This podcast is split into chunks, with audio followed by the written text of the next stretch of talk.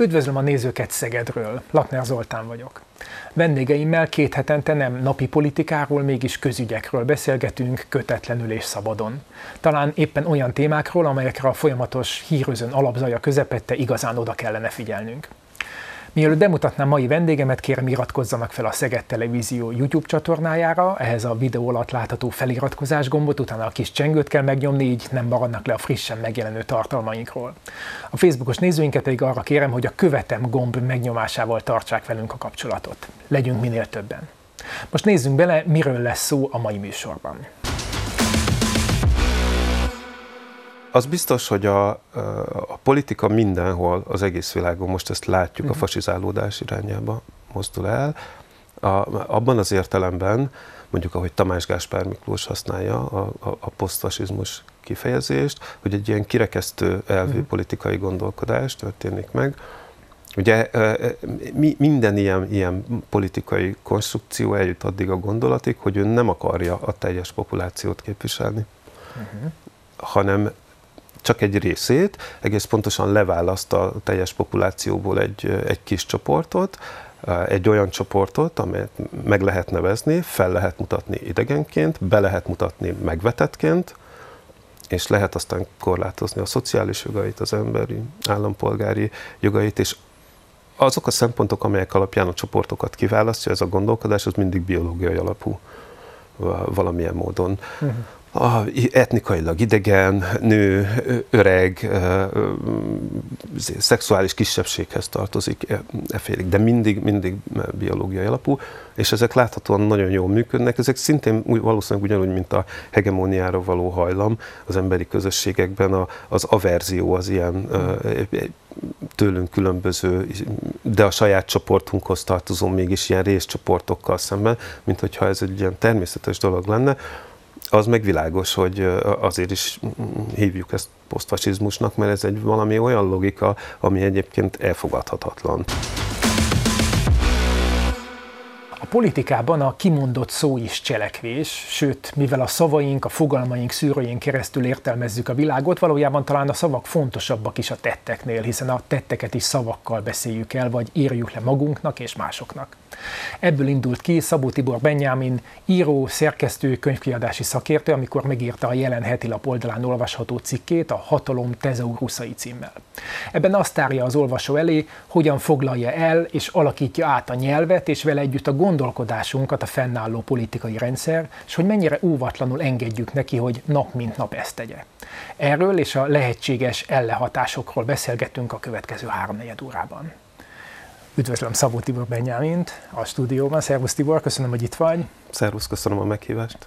Amikor olvastam a cikkedet, amit mindenkinek ajánlok, hogy tenye meg, akkor az jutott eszembe, hogy volt egy ö, nagy figyelmet kiváltó ilyen szószedete, még annak idején a Emberi Erőforrás Minisztériumának hívták, ez teljesen mindegy, tehát ennek a tárcának, amelyben leírta a használható és nem használható szavak listáját a saját tisztségviselőinek, és ez került nyilvánosságra, és tulajdonképpen azon az ember meg hogy mondjuk a szegény szót tilalmasnak ítélték, de például a reform szót is tilalmasnak ítélték, mert valószínűleg az nagyon a szocialista szóhasználatra emlékeztetett, és és megint csak, ahogy téged olvastalak, arról is elkezdtem gondolkodni, hogy ezt a vitát mennyire magunk mögött hagytuk, és mennyire nem kezdtünk például ezzel igazából semmit, hogy ez is csak az egyike volt ezeknek a közéleti vitáknak, amelyeket ebből elég sok van, így magunk mögött hagyunk. Hogyan kell elképzelni ezt a, ennek a nyelvi uralomnak a megkonstruálását, vagy te hogyan képzeled ezt magad elé? Tehát emberek ülnek, és, és kitalálják ezt a szerkezetet, vagy ennek van egy ilyen, egy ilyen spontán felépülése, hogy e, ami bevált, azt használják, és akkor ezen a logikán e, megyünk tovább. Szóval ez mennyire egy rendszerépítésnek a része szerinted, egy tudatos rendszerépítésnek a része?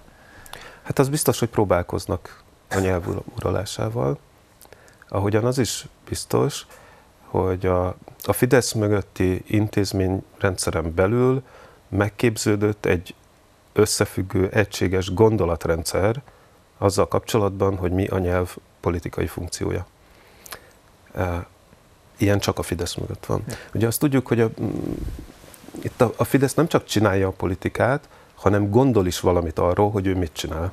És ahhoz, hogy ez minőségi tudjon lenni, ahhoz a csomó minden egyéb intézményei mellett ilyen társadalomkutató intézményeket hozott létre maga alá, ahol nagyon képzett, jófejű szakemberek, történészek, filozófusok gondolják ezt végig, hogy itt, itt tulajdonképpen mi is, mi is történik, meg hogy mi, a, mi az ő dolguk ezzel a jelenséggel.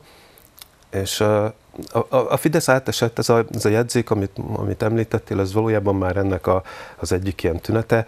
Átesett egy szemléletváltáson, azt ők maguk is úgy hívják, hogy ez az úgynevezett nyelvi fordulat.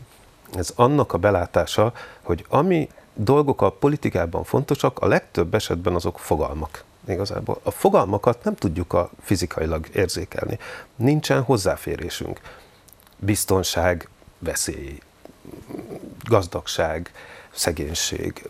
Ezeket nem lehet megfogni, nem lehet hallani, látni, hogyan tudunk mégis kapcsolatba lépni vele nyelven keresztül, és akkor erre ráépülve megszületett az a felismerés, hogy valójában a politikai harcnak az igazi telep, terepe, az a nyelv, a, nyelvet, a nyelv, nyelvben kell megnyerni a csatákat, mert hogy ebből a nyelvi fordulatból, mint felismerésből jött az a következtetésük, hogy, hogy a politikában az igazából nem úgy van, hogy történik valami, és ebből következően mond valamit a politikus, hanem fordítva van, hogy ő mond valamit, és majd abból következően fog történni valami. Ez egy kicsit bonyolult gondolat, de hát ezek a kutatóintézetek pontosan ezért vannak, hogy különben, hogy hogy, hogy ne csak a napi, a Fidesz nem csak a napi politikával foglalkozik, nem csak a politikai kivitelezéssel, nem csak a rogánművek van. A rogánművek ugye ez egy, az egy eszköz valójában, az ilyen nagyon egyszerű dolgokat, igen, igen. Az, a, az a kivitelezés, az,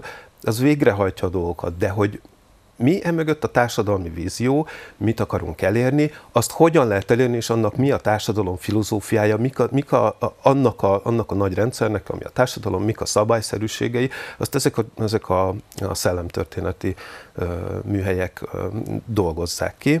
És hát ö, igen, egy ilyen mellék, mellék témaként ezt a nyelvi uralmi rendszert is kidolgozták, ami ö, ami azért nem olyan módon uralom, mint, mint ahogy, ahogy az uralomra gondolni szoktunk. Ugye, ugye azt szokták mondani, hogy az uralom az a, a rendelkezési képesség irányítási hatáskör. De itt nem erről van szó, a nyelvi esetben nem lehet rendeletbe adni senkinek, hogy bizonyos szavakat használjon, vagy ne használjon és nem is önállóan a nyelvet vizsgálják, ezek a srácok igazából, ő, ők a kultúrát vizsgálják, mert a, megtalálták maguknak az Antonio Gramsci nevű marxista filozófust, akinek a hegemónia elmélete azt mondja ki, hogy, a, hogy ebben a ilyen modern, nagyvárosi alapú környezetben stabil politikai hatalmat hosszú távon a kultúra ellenében megtartani és felépíteni és megtartani nem lehet. Tehát mindenképpen hatással kell lenni a kultúrára, és a Gramsci azt ismerte fel, hogy a társadalomban uralmi viszonyok vannak, igen, de nem csak úgy, mint ahogy gondoljuk, hogy az állam és az állampolgár között vannak, hanem a társadalom, a civil társadalom önmagán belül is megképzi a, az uralmi viszonyokat. Hogyan történik ez? Azt mondja Gramsci, hogy ez úgy, hogy a nagy történeteket mesélnek egymásnak az emberek, és a nagy történetekben így megegyeznek, hogy azok, azok így igazak. Ezt hívja ő konszenzusnak, és amikor a, a társadalom többsége egy-egy történet mögötti konszenzusként összeáll, azt nevezi hegemóniának, és valahogy ennek az igazságát a társadalom a többi részére is rá kényszeríti. Ez egyébként tulajdonképpen egy ilyen antimarxista gondolat, hogyha belegondolsz. Mert ugye ez azt mondja ki, hogy igazából, ha eljönne az emancipáció, ha felszabadulnánk mindannyian a, a kapitalista alól, amiért mondjuk a Gramsci küzdött, a, az uralmi viszonyok, a hierarchia nem szűnne meg, mert hogy ez a társadalomban magában is benne van. Ő ezt egyébként azért kerestem, mert 29-ben kezdte írni ezt a hegemónia elméletet, akkor éppen börtönben volt, Igen. és az, hogy a mozgalma valaha is valódi hatalomhoz jut, az szóba sem jöhetett, tehát azt nem eszközöket gondolhatott erre, keresett. hanem keresett alternatív eszközöket, igen, hogy akkor, ha úgy nem, akkor mi, mi, hol, hol képződik még meg erő, és akkor a, ez a, ez a szellemi, szellemi csapat a, a Fidesz mögött, ez elkezdte nagyon komolyan vizsgálni ezt a, ezt a hegemónia elméletet, hogy miért? Azért, mert, a, mert azt látták, hogy a, a rogán művek nem működik ugyanúgy mindenhol. Budapesten nem, Szegeden Szegeden nem hozza azt, mint amit egy borsodi faluban, Pécsen se. Miért nem? És akkor ők azt mondták, hogy azért, mert ahol erős a, tá- a, a kulturális szövet, az ellen tart ennek a, a, az állami uralomnak. A társadalomban lévő hegemónia, tehát ez a, a belső uralmi rendszer, az ellen tart ennek, és akkor kitalálták, hogy akkor ezt valahogy megpróbálják befolyásolni, de mondom, ezt azért nem lehet rendeletekkel, meg karhatalommal. Nyilván hanem... ez egy következetes tevékenységnek az eredménye, de szerintem az én számomra azért volt nagyon fontos, amit, amit leírtál a cikkedben, és amiről most is beszélsz, mert hogy nagyon sokat beszélünk arról, hogy biztos, hogy a Fideszben rengeteget mérnek, hogy igyekeznek a, a választói attitűdöket folyamatosan kontrollálni, és ez nyilván így van. És az is igaz, hogy ezek a különböző propaganda hatások, ezek csinálnak valamit a társadalommal, tehát az, hogy hogy hogyan lehetett a Fidesz szavazóból orosz barátot csinálni, orosz ellenesből egy évtized alatt, ez ennek az egyik csúcs terméke nyilvánvalóan, de amit te mondasz, az ugye ennél egy mélyebb rétegről szól, tehát hogy ezek nem csak politikai marketinges eszközök, amiket nagy hatékonysággal, nem mindig tökéletesen, de nagy hatékonysággal használnak, hanem mélyebb dolog van itt, van ez a bizonyos történet, és tulajdonképpen azt próbálhatnánk meg, hogy tudjuk-e azonosítani ennek a a most fönnálló rendszer által elmesélt történetnek a fő elemeit azonosítani, hogy mit akarnak nekünk elmesélni ezekkel a szavakkal. Az a történet, hogy van egy veszélyes külső világ, és van egy biztonságot nyújtó hatalom, vagy, vagy még ez is csak a felszíne a sztorinak? Uh, igen, tehát hogy mi a, mi a probléma marketinggel? A, megem, igen. a, a, a, a Bluff című filmet parafrazálva, uh-huh. a, a marketing, mint olyan, az célra törő és tisztánlátó, uh-huh. csak nincs agya. Tehát, uh-huh. hogy a széttartóak lennének ezek a, a, a marketing lépések, a, meg a, a konkrét ügyeket, Tehát a napügyeket meg működni, tudják... hogyha minden üzenet ugyanabba az irányba mutat. Meg tudják uh-huh. oldani, de e, széttartóak akkor, hogyha nincs egy nagy kerettörténet, uh-huh. ráadásul nem is motiválja a csapatot sem semmi, hogyha nincs egy cél. És ezeket a a társadalmi víziót, tehát a, az, az elérni kívánt társadalmi állapotot, azt mesélik és mesélik mhm. mindig újra ezek a filozófusok, és megmondható, hogy hiszen leírják, tehát hogy, hogy itt miről van szó. A, mi mindannyian abból az elgondolásból indulunk ki, magamon is észreveszem, hogy mint ez mint egy ilyen axióma, hogy a, a normális dolog az a köztársaság, és minthogyha ez lenne a, a történeti fejlődésnek a végpontja, a ez egyébként nem feltétlenül van így, és ők nem is így gondolják. Tehát az, ahogyan a köztársaság lebomlik körülünk, az számunkra egy riasztó valami, számunkra egy természetes dolog, hiszen ők maguk hajtják is ezt, meg hogy nekik a céljuk is valójában, hogy egy más típusú társadalom jöjjön létre. Benne van ebben a programban az a, az a reakcióság, amit, amit mondtál, az, az ő mitológiájukban egy alap elem az, hogy azt érzik, hogy évtizedekig azt a gondolkodásmódot, amit képviselnek, azt elnyomták, országoktól függetlenül. Mennyet, ahogyan nyomták el, úgy, hogy a, a nyugati 68-as forradalmak ugyan elbuktak, de akik azokban a 68-as forradalmakban vezető szerepet betöltöttek, ők jellemzően marxista, kommunista figurák voltak, ők utána a forradalom után a passzív forradalmat mégis végrehajtották, néhány év múlva visszaszivárogtak az intézményrendszerbe, jellemzően a kulturális intézményrendszerbe, és átállították a saját nyelvükre, meg a saját gondolkodásukra a teljes nyugati kultúrát, és akkor így ezek a srácok ők úgy érzik, hogy ők, ők el, el vannak nyomva, de majd most jönnek. Miben vannak ők elnyomva? Hiszen hát, nem, hát hogy mert a nézeteiket más... megfogalmazhatják ők is, tehát hogy hol, hol érzékelik ők ezt az elnyomást, vagy egyszerűen arról van szó, hogy ők jó dolognak tartják az egyeduralmat, és azt, hogy egy hierarchizált társadalom működik, és ez egy olyan cél, amiért ugyanúgy küzdenek, mint, mint az, aki azért küzd, hogy legyen egy egyenlőbb társadalom. Az, az biztos, hogy egy hierarchizált társadalomért küzdenek, a, ők a Hobbesból indulnak ki. Tehát egy tök máshonnan, ez a két csapat nagyon máshonnan gondolkodik. Ők abból, a, abból a, az alapvető gondolatból indulnak ki, hogy igazából nincs itt kapitalizmus, uh-huh. nincs, e, uh-huh. nincs strukturális életmód, nincs kizsákmány, nem kell ezzel foglalkozni. A valóság az, hogyha nem lenne rend, ugye, ahogy Hobbes mondja, mindenki mindenki ellen küzdene, és kinyírnánk egymást ahhoz, hogy a civilizáció épülni tudjon, hogy a kulturális értékek, meg a mindenféle értékek meg tudjanak maradni, ahhoz rend kell, a rendet pedig a nagy leviatán az állam tudja fenntartani, és ez a féle uralom, ez adott, ezt el kell fogadni, és ez minél erősebb, annál jobb. Na, ez, a, ez az ő eszményképük, ezt meg is fogalmazzák, le, le is írják. Az, hogy pontosan hogyan néz neki ma az a társadalom, ami ennek megfelel, azt azért uh-huh.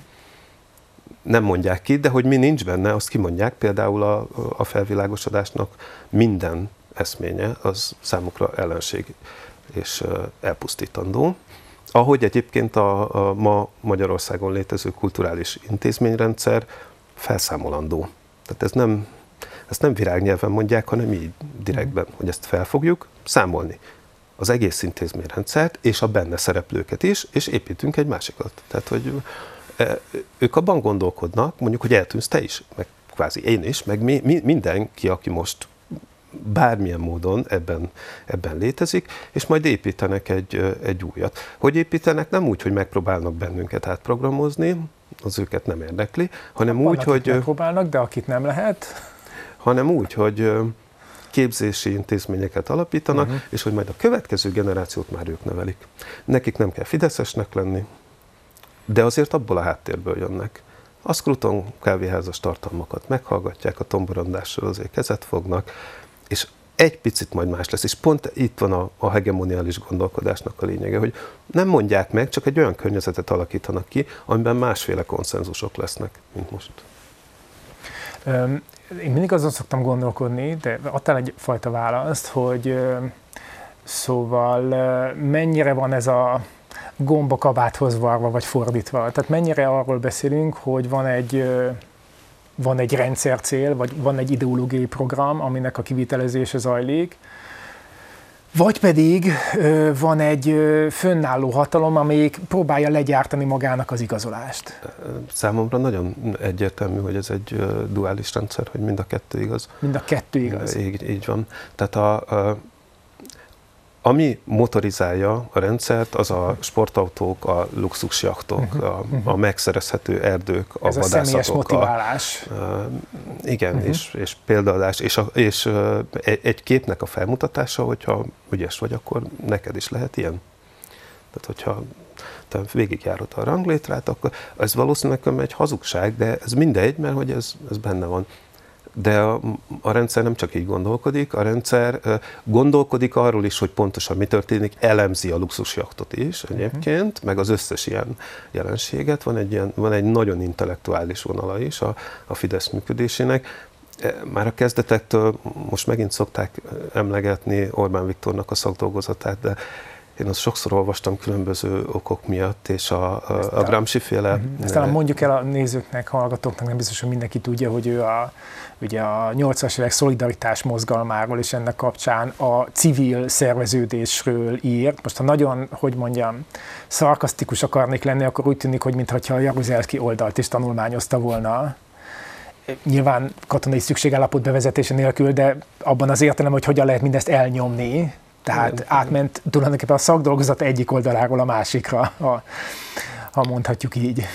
Igen, és a, a, az, hogy a, az uralomnak ez a fajtája is létezik, az biztos, hogy már akkor szembesült ezzel, mert hogy egyébként beleírta a szakdolgozatába is, bár a maga a szakdolgozat különben most úgy mutatják be, hogyha valaki elolvassa, érti, hogy ez nem egy Gramsci János szöveg, valójában ott inkább ez a vörös faroka a Gramsci a, abban a dolgozatban, de olyan értelemben ez mindegy, hogy, hogy a, láthatóan a Fidesz gondolkodásában ez azért a kezdetektől benne van, nem csak témaként, hanem egyáltalán igényként, hogy van egy reflexivitás. Értelemszerűen nem mindenkiben, tehát a Mészáros Lőrincben vélhetően nincs, tehát hogy ő nem szokott hegemónia elméletről gondolkodni, valószínűleg, de neki nem is kell, mert ő egy másik pozícióban van, ő azt csinálja, amit neki kell, viszont a, a, ez a rendszer annál azért komplexebb, mint hogy a jegybank elnök fiának hány luxus autója van, meg nem tudom micsoda. Tehát, hogy itt van valami más is, és hát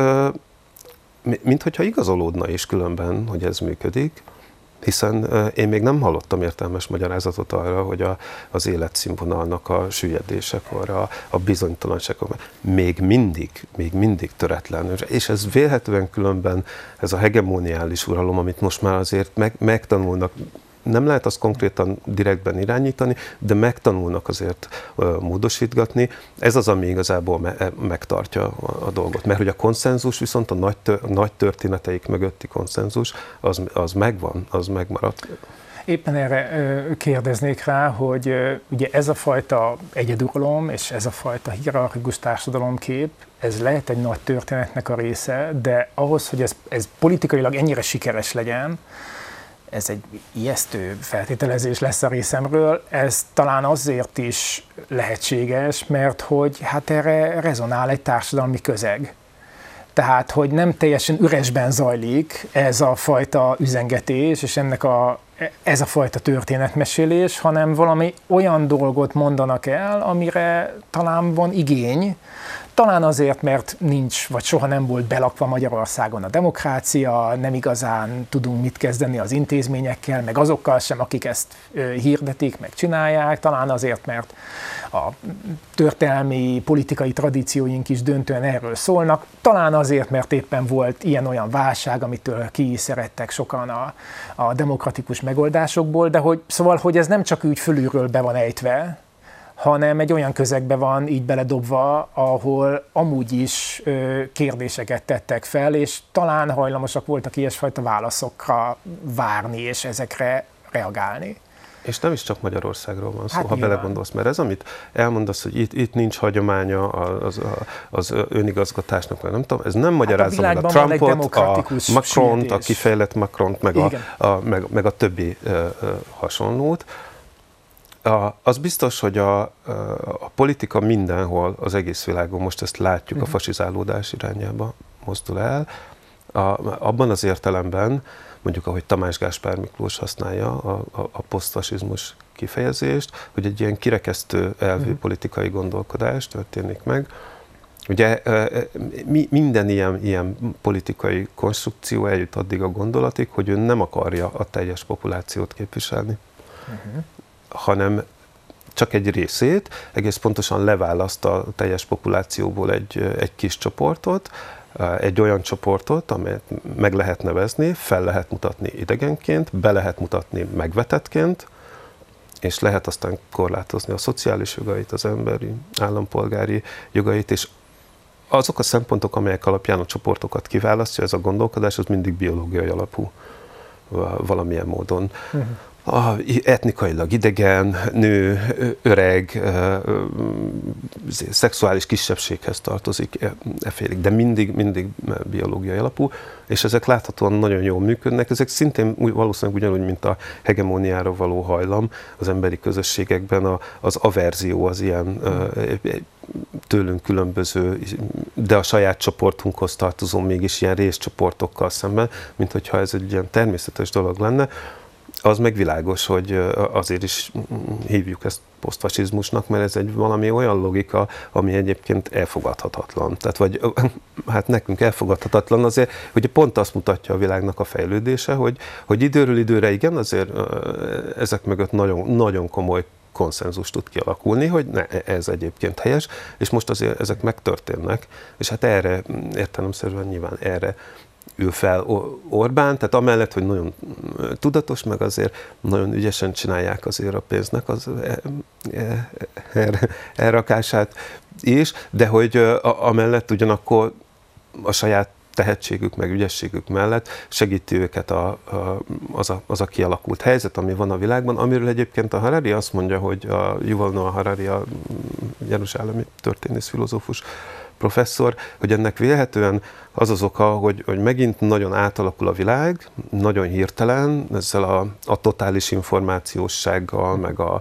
meg az immateriális kapitalizmussal, amit ez magával hoz, az, hogy minden egy időben van, hogy már nem tudod megmondani, hogy mi, mi történt, mi, mi előtt, nincs semminek magyarázata, mert ötfélét uh, hallasz, és akkor e, ezt egy, ezt egy bizonytalanságként éli meg a legtöbb ember, aki nem ebbe született bele, és ilyenkor mindig a fundamentális válasz, a fundamentalista válasz a, a, az első, hogy hát ez, ez így nem jó, ez veszélyes, menjünk vissza, lépjünk vissza oda, ahol még jó volt, ahol még stabil volt. Azért ilyen már sokszor volt a történelemben, hogy ilyen válaszokat adtak, és mint hogyha egyébként ezek a, ezek a populáris csoportok magával a, a posztfasizmussal is, tehát ezzel a, ezzel a praxissal, meg egy csomó minden mással, a, kereszténység, a, a hagyományos, meg a, mit, tudom én, mint hogyha ezt igen, próbálnak, pont, hogy vissza, pont, igen, vissza egy erre, stabilabb világba. Erre kérdeztem volna rá, hogy ez, ez hogy dől el, hogy mi az a, az a korábbi ö, ideális állapot, amit éppen megjeleníteni próbálnak. Mert ugye ezek, ezek hogy mondja, ezek ilyen mesterségesen létrehozott ilyen, ilyen korábbi ideális múltbeli pozíciók, amelyek nem léteztek, vagy nem akkor léteztek, vagy eleve nem úgy voltak. Most nem akarok belemenni a magyar társadalom történet elemzésébe, tehát hogy a, az együttlakó nagycsalád az már 200 évesen volt egy meghatározó társadalmi minta, mint amit itt hirdetünk. Szóval, hogy ez mi, mitől függ, vagy hogyan dől el az, hogy mire, megint csak ezt kell mondanom, mire, mire rezonál a társadalom, mint ideális állapotra? Tehát lehetne egy ideális állapot, én nem tudom, az uniós csatlakozás délutánja is, mert akkor még, akkor még jó volt, vagy, vagy ennél mélyebbre kell menni, és miért pont, miért pont ide megyünk például vissza? Az biztos, hogy hogy ezek a, ezek a szellemi műhelyek, itt elsősorban a, a kommentár című folyamatnak a köréről, meg a 21. század intézetről beszélünk. Erre a kérdésre keresik a választ, Aha. adnak is Aha. választ, de nem egyet, hanem adnak válaszokat uh-huh. jelenleg. Tehát több válasz is van, mindegyik mindegyik kidolgozott. Van egy, egy nagyon komoly teológus, akik do, aki dolgozik nekik. Ő, ő azt a választ adja erre, hogy igazából a presbiteriánus korszakba kell visszamenni, a, tehát természetesen a felvilágosodás elé, a, uh-huh. a prédikátoroknak a korábban, és azt az erkölcsrendszert, azt, azt kell visszahozni, tehát neki az a, az a vágyott a Békés Márton történész a Hobstot emlegeti, ő, ő közvetlenül a felvilágosodás elé. Tehát neki egy ilyen abszolutisztikus uh-huh. világképe van. Tehát, hogy a, a totálisra, hát nyilván ugye ő egy ilyen skinhead gyerek volt eredetileg, tehát benne, benne van az, hogy minden, ami rend és totális rend, az akkor az, annál jobb, minél inkább az, és a, én úgy látom, hogy a, egy ilyen abszolút hatalom az az, az, ő, az az ő ideája. Ő oda szeretne visszamenni. Na, tehát, hogy ezek a gondolkodók különböző válaszokat adnak, és ez én úgy látom, hogy minden egyes kérdéssel kapcsolatban így van, hogy arra van idő, energia, intézmény, forrás, hogy ezek mindig kidolgozódnak, felépülnek, és hogy aztán majd melyiket fogják ebből ténylegesen használni, hiszen ők nem politikusok, ők nem hoznak döntéseket, de azok, akik megalapították ezeket az intézményeket, ők viszont politikusok és döntéseket hoznak, és ez az egész azért van, hogy az ő munkájukat segítse, és kész egységes történeteket kapjanak, és eldönthetik, hogy akkor, akkor melyiket. Azt, hogy hogy döntik, azt én nem, nem tudom természetesen. Én egy, ilyen csúcs döntéshozóval sem beszélgettem soha arról, hogy hogyan dönti el, hogy mi lesz a, a, a, a stratégia, de az biztos, hogy olyan jó lenne mondjuk a, ezzel szemben megfogalmazott kultúraképekkel, kultúrstratégiákkal, kultúrfilozófiával foglalkozni, vagy arról beszélni, de nem tudunk, mert nincs. Uh-huh. Tehát, hogy ilyen gondolatok, e, ilyen, ilyen mélységben, ilyen gazdagságban kizárólag a Fidesz mögött képződnek meg. Azt nem tudom, hogy ez miért van, de e, láthatóan fogékonyság sincs erre egyetlen ellenzéki politikai ö, csoportban sem. Beszéljünk majd erről, hogy ehhez talán ö, ö, hogyan kellene hozzáfogni, csak én azért is tartottam fontosnak ezt a témát, mert ö, azt hiszem, hogy amiről most beszélünk, az ad egy mélységi magyarázatot arra, amit sokan nem értenek, mert talán nem is a, hogy mondjam, a hírfogyasztó állampolgár dolga, hogy ezt értse, hogy mondjuk miért nem működik az, hogy bemutatnak nagy korrupciós botrányokat, vagy miért nem működik az, már mint hogy politikai ellenhatásként az, hogy hát hatalmas az infláció, hogy drágaság van, hogy nehéz megélni, mert hogy közben meg ugye, ahogy írtad is, ugye ez szavak által beszélődik el, tehát az, hogy drága a kifli, az egy dolog, de hogy miért drága, kinek a hibája, lehetne olcsóbb egyáltalán, az már, az már ugye egy fogalmi keret, és ugye ebben az értelmezési keretben értelmeződik az, ami velünk történik, tehát bármennyire objektívnek is tűnik a kifli ára, hogy az most hány forintba kerül, Az, hogy ez miért van, az viszont egy ilyen politikai történetbe illeszkedik, és hogyha én elhiszem azt, vagy hajlamom van arra, hogy elhiggyem azt, hogy ez Brüsszel hibája, vagy nem tudom, Gyurcsány hibája, vagy tetszőleges rész aláhúzható, akkor ugye egy egész más sztoriban vagyok benne, akkor dühönketek, hogy drága a kifli, de egész más következtetéseket fogok ebből levonni, mint sem pusztán annyit, hogy ez, ez a kormány hibája, hát hiszen föl van kínálva egy csomó más lehet, lehetséges bűnös. Részben talán ezen az egyszerű példán keresztül érzékeltethető, hogy ez is a, ez is a funkciója egy ilyen politikai értelmezési keretnek, egy ilyen történetmesélésnek, hogy ezeket a, ezeket a gondolkodás befolyásoló szerkez, szerkezeteket létrehozzák. És mondok egy, én egy másik példát, ami meg azt mutatja meg, hogy, hogy a, a, a folklorisztikus kultúrában ennél sokkal mélyebben lévő dolgokkal is mhm. foglalkoznak. Tehát ezzel is, amit elmondtál, van egy olyan jelenség a magyar nyelvben, hogy ugyanarra az élethelyzetre általában van két ellentétes bölcsességünk. Rablóból lesz a legjobb pandúr, Igen. és van ezzel szemben kutyából nem lesz szalonna. Az egy fontos kérdés a uh-huh. fideszes kultúrfilozófusok számára, hogy a kettő közül melyiket ajánlja, melyiket fogják használni, mi, mire állítja, mert teljesen más történet jön ki belőle, és, és ez most volt egy, de ilyen van rengeteg, és ezeket vizsgálják, elemzik, és aztán egy idő után majd meghalljuk a Orbán Viktor szájából, meg a, meg a többinek a, a, a szájából ezeket, ezeket a népi elemeket, de hogy az miért, miért pont az, és azt valakik azért így, így, így le, leelemzik, amögött nincsenek mérések, meg nem tudom, hanem, hanem ilyen nagy eszék vannak, meg tanulmányok, amiket valakik elolvasnak, nem hiszem, hogy az Orbán Viktor maga olvassa ezeket mindegyiket, de pont a Békés Márton szövegeit tudjuk, hogy szokta, mert hosszan szokott belőle idézni, vagy a szövegírói ö, olvassák, de egyébként valószínűleg ő maga is elég sokat olvashat különben ilyen, ilyen szövegeket. Úgyhogy még, még mélyebbre is mennek, mint egyszerűen a ki, mhm. kifliára, hanem ilyen, ilyen elemi, elemi kulturális momentumokat próbálnak megragadni, és van egy nagyon jó technikájuk arra, hogy ezt elterjesszék. A, a médiájukon keresztül, a rengeteg programjukon keresztül, azon keresztül, hogy nagyon jól tájékoztatják az embereiket. Tehát az utolsó polgármester is tudja egy hét múlva, hogy milyen szavakkal kell az adott, az adott jelenségről beszélni akár még olyan módon is, hogy milyen frazémákat, ilyen szólásokat, meg közmondásokat kell használni, és akkor az majd segíteni fogja a tartalom.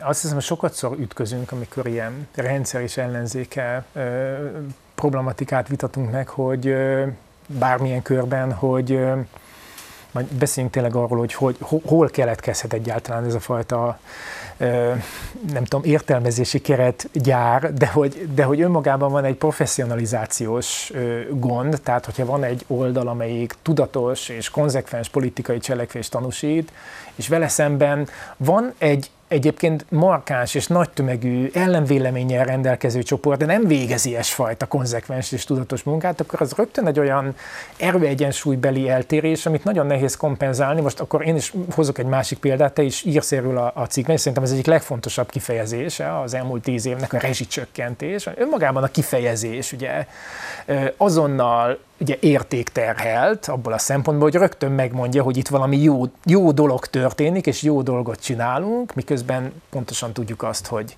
ugye ez kb. egy évig volt igaz, és aztán a végig drágább volt a rezsi, mint ami a világpiaci árból következett, és ugye eljutottunk addig az abszurd helyzetig, hogy tavaly még a rezsicsökkentés csökkentés kifejezést is megalkották, és elkezdték, és erre is kitérsz a cikkben, használni egyébként olyan hát kritikai közeget jelentő médiumok is, amelyeknek ugye az a dolguk, hogy elemezzék a történéseket, de a kritika nélküli átvétele a fogalomnak, az az értelmezés átvételét is jelenti, és hogyha nincs ilyesfajta tudatosság, ami az egyik oldalon van, a másik oldalon nincsen, akkor tulajdonképpen a szóval együtt készen megveszem az értelmezését is ennek az egész politikai akciónak.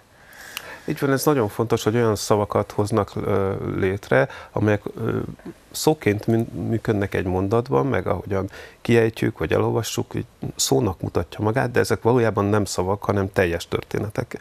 Tehát abban, hogy rezsi csökkentés, abban bele van már táplálva egy teljes történet, az, hogy a multinacionális energiacégek azok ki akarnak téged zsákmányolni, de jön a fideszes állam, és ez meg fog tőlük védeni.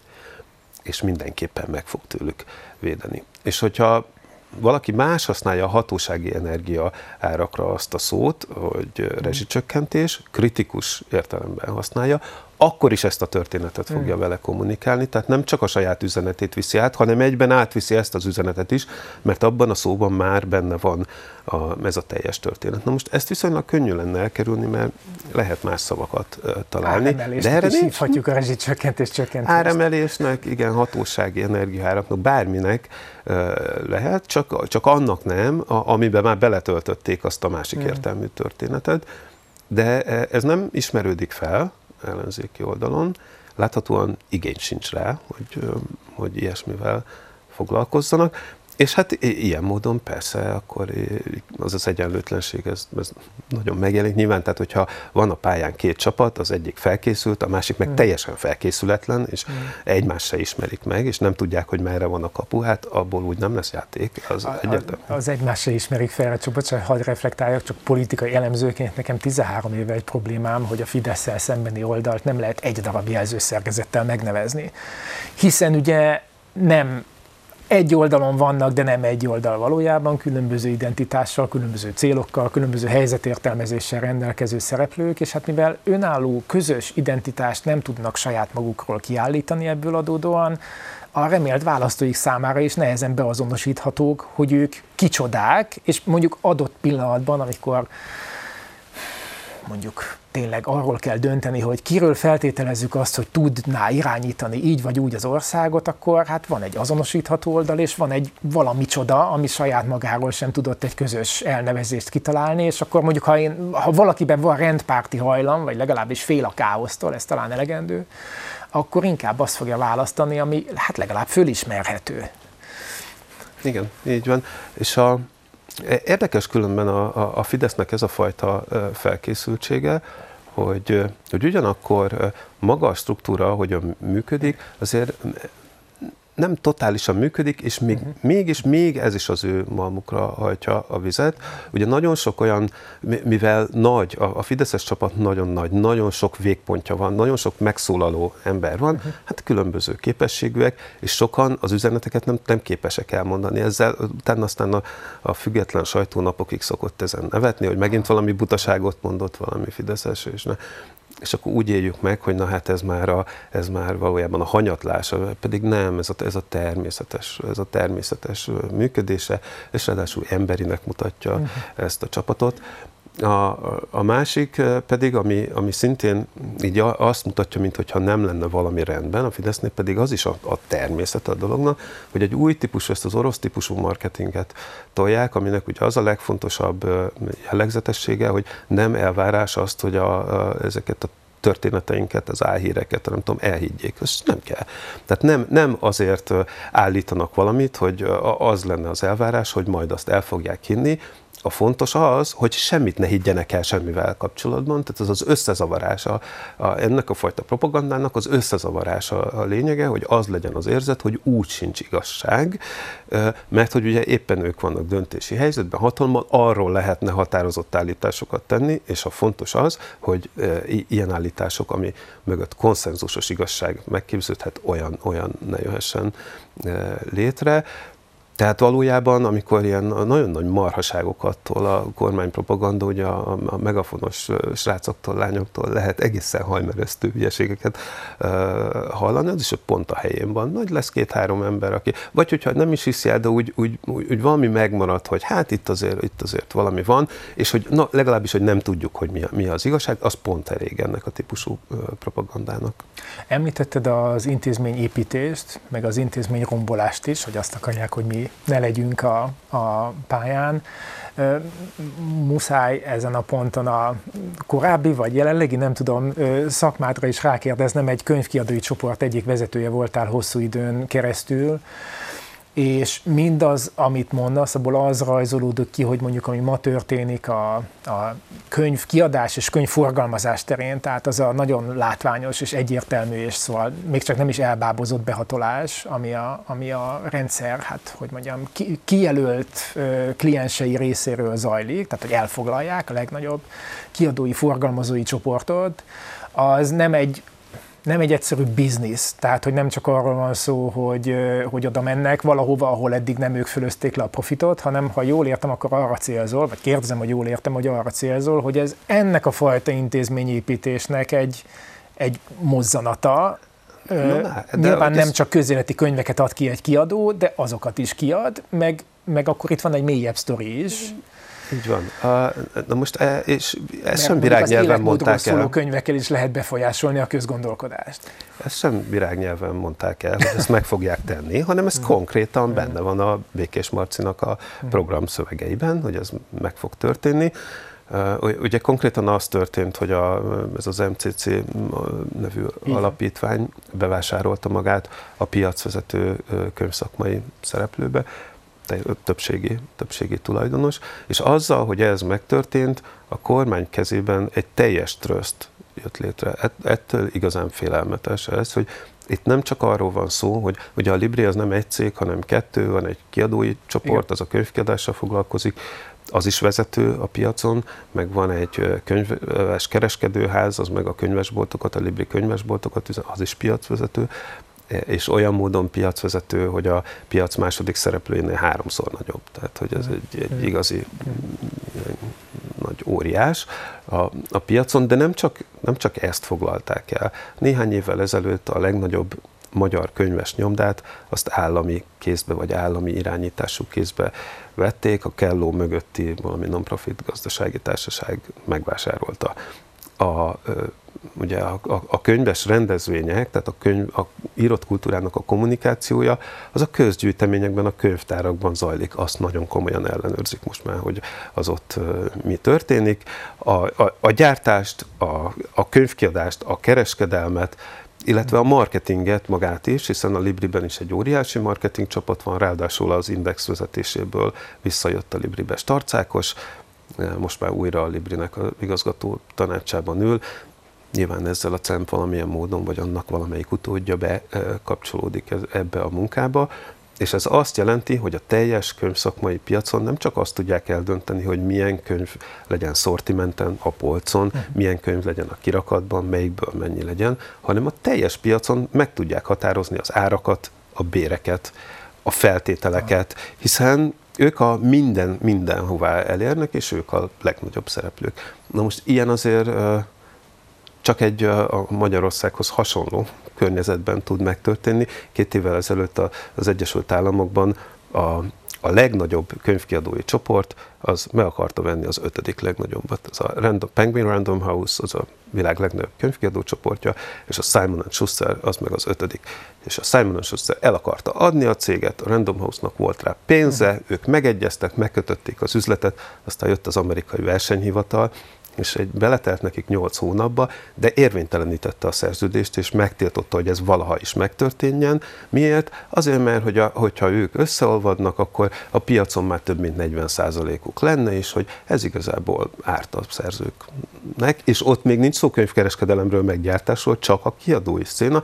Magyarországon ágazatokon átívelően egy ilyen teljes tröszt létrejött, és nem, hogy a versenyhivatal nem lép közbe, hanem ez a cél. Na, ná, hogy ez, meg az, hogy mindenki mást el kell innen takarítani.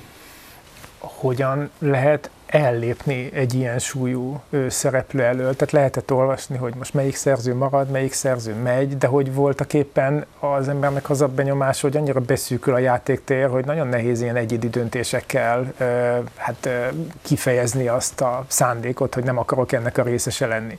Tehát, hogy valahol ki kell, hogy adják a könyveimet. Az, az írott kultúrában az autonómiának akkora az étosza, hogy az megoldja ezt a dolgot, akkor, hogyha nincs más típusú behatolás, Tehát valójában, hogyha nem lennének egyéb behatolások, akkor igazából ez így kiegyenlítődne, Na, mert az összes többi szereplőhöz igen, igen uh-huh. sokkal több uh, szerző menne. Egyszerűen azért, mert uh-huh. nekik fontos uh-huh. az, hogy függetlenek uh-huh. legyenek a, az államhatalomtól, adott esetben mondjuk nem is szeretik, de még mindegy, de hogy, hogy mert az autonómia az, az egy valami, ami az alapja bármiféle uh-huh. kultúrának. Szóval, tehát ezt megoldaná akkor a rendszer, hogyha nem történnének más dolgok, de hát mivel ezt nyilván a Fidesz előre tudta, megérzékelte, ezért már az egyéb behatolások elő voltak készítve a gyermekvédelmi törvény módosításával. Például, ami nem csak a törvénynek a módosítása volt, hanem volt egy kormány rendelet hozzá, ami egészen hajmeresztő szabályokat írt elő, nem is volt teljesen egyébként egy konzisztens az a szöveg, az nem, meg koherens mindenhol. Ez a Ugye ez a most sok. Igen. igen. igen, természetesen a, mindegy a veszőhiba, mert hogyha büntetni akarnak, akkor, akkor büntetnek. Azon és, kívül és, holnap megváltoztatják ezt a rendeletet. Szóval és már be is jelentették, hogy az őszi törvénykezési ciklusban jön a szigorítása. De, hogy itt azért nem egy-egy dologról van szó, amit meg lehet mutatni egyszer egy tévéműsorban, hogy na most megbüntették ezt meg azt a céget ennyire, meg annyira, hanem a mai nap is, meg tegnap is folyamatosan ilyen ellenőr kommandók járják a, a könyves boltokat, és keresik a fogást a, a boltokon, listákkal mennek, ellenőrző listákkal, hogy milyen címeket kell éppen ellenőrizni, és a könyvpiacnak a szerkezete olyan, hogy azoknak a jogszabályoknak, amelyeket megalkottak, hogyha a legszigorúbban értelmezzük, nem lehet megfelelni még egy budapesti könyvesboltban sem lehet, Tehát egyszerűen mert nincs annyi hely elpakolni. büntetni valamilyen módon, Így van. és ezt az execíroztatás elől próbálnak majd ellépni egy, egy ponton, vagy ezzel lehet megtörni az ellenállásukat. Hát, vagy legalábbis ez a törekvés. Ez, ez a törekvés, ugye a, a, itt mi a helyzet az, hogy a, hm. azok a, a azok a könyvpiaci szereplők, akik, akik jelenleg a pályán vannak, ők ahhoz szocializálódtak, hogy köztársaság van körülöttük. Köztársasági jelenségek történnek, és arra köztársasági formákban válaszolnak. E, és akkor ugye megtörtént a, a jogszabálynak a megváltoztatása, megtörténtek az, el, megtörténtek az első büntetések, és akkor az ipartestület írt egy tiltakozó jegyzéket megkérdést tett fel a minisztériumnak, hogy akkor ezt hogy kell érteni. Akkor a, a határozatok, a büntető határozatok ellen, akkor polgári peres eljárást indítanak most. Én egyébként az egyik ilyen cégnek jelenleg is az egyik vezetője vagyok, csak kérték, hogy ne emlegessem, mert hogy itt a saját gondolataimat mondom, nem a vállalatnak a, a hivatalos álláspontját. Szóval, hogy ilyen, ilyen válaszokat adnak, és mivel egyébként ők, ők üzletemberek, tehát ők nem politikusok, ők, ők abban, abban élnek, hogy ha, ha jön az állam, akkor már el kell érni, hogy hagyjon bennünket békén. Akkor hátrébb lépünk egy kicsit, valahogy kiegyezünk, úgy sincs semmilyen hmm. eszközünk, mm. nem mm. tudom. És, és az, az valahogy nem merül fel, én próbálom nekik mondani, de, de nem, nem megy át a, az üzenet, hogy, hogy a, a, a hagyományos köztársasági formák között ezekre a kihívásokra nincsenek jó válaszok, mert hogy, mert hogy ezek nem jogi támadások, és nem, nem köztársasági formában történő támadások, ezek a zsarnokságnak a behatolásai, a, és csak ilyen módon lehet rá válaszolni is. Tehát én azt gondolom, hogy, hogy semmilyen más válasz, érvényes válasz erre nem lehet, mint hogy a, a jelenleg teljesen elválasztott alkotói közösség, meg a, a, a könyves szakma mögötti intézményi közösség, könyvkereskedők, könyvkiadók, ők egymásra találjanak, megértsék, hogy nekik közösek az érdekeik, és közösen lépjenek fel valami olyan formában, ami nagyon nem köztársasági forma. De ha jól értem, ez tulajdonképpen egyfajta általános recept is, mert a, van legalább három percünk megbeszélni, hogy mi az, amit tenni lehet ez ellen. Egyrészt akkor ugye az fontos, hogy figyeljünk oda a szavainkra, tehát legalább nem mondjuk azt, hogy rezsicsökkentés, meg ilyen dolgok. A másik pedig a, az azonos érdekű szereplőknek az egymásra találása, hogy legalább annyival erősítsék egymást, hogy, hogy közösen lépnek föl valamiért, és ez nem csak a könyves szakmára, ez bárkire vonatkozik tulajdonképpen, hogy közösen lépjenek föl olyan dolgokért, amelyek mindannyiuknak fontosak. Így van, illetve az szerintem nagyon fontos, hogy jelenleg egyféle történet, egyféle elgondolás van azzal kapcsolatban, uh-huh. hogy a kultúrának mi a szerepe a társadalomban és a társadalom irányításban. Ez a fasiszta válasz, ez a Békés Mártonnak a uh-huh. válasza. Nincs másik válasz. Az szerintem egy döntő kérdés, hogyha azt gondoljuk, hogy ez így nincs rendben, hogy akkor azt a másikat el kell mesélni. Ahhoz, hogy az elmesélhető legyen, ahhoz intézmények kellenek, ahhoz szakemberek kellenek, ahhoz források kellenek, ezek különben nem olyan óriási források, amikre szükség van. Az igény kellene igazából, hogy me- megérteni, hogy enélkül nem fog menni semmi, mert a másik oldal már megértette, hogy a, a politikai hatalmuk is a kultúrába van ágyazva. Akkor itt az igényre való igénynél fogjuk befejezni ezt a beszélgetést. Tibor, köszönöm szépen, hogy itt voltál. Köszönöm szépen. Ennyi fért mai adásunkba. Nézzék a Szeged Televíziót, iratkozzanak fel YouTube csatornánkra, nyomják a csengőt, az értesítésekért új tartalmainkról is kövessenek bennünket a Facebookon is, legközelebb két hét múlva jövök, addig is ne feledjék, volna itt egy ország, amiről és amiben beszélgetnünk kell egymással.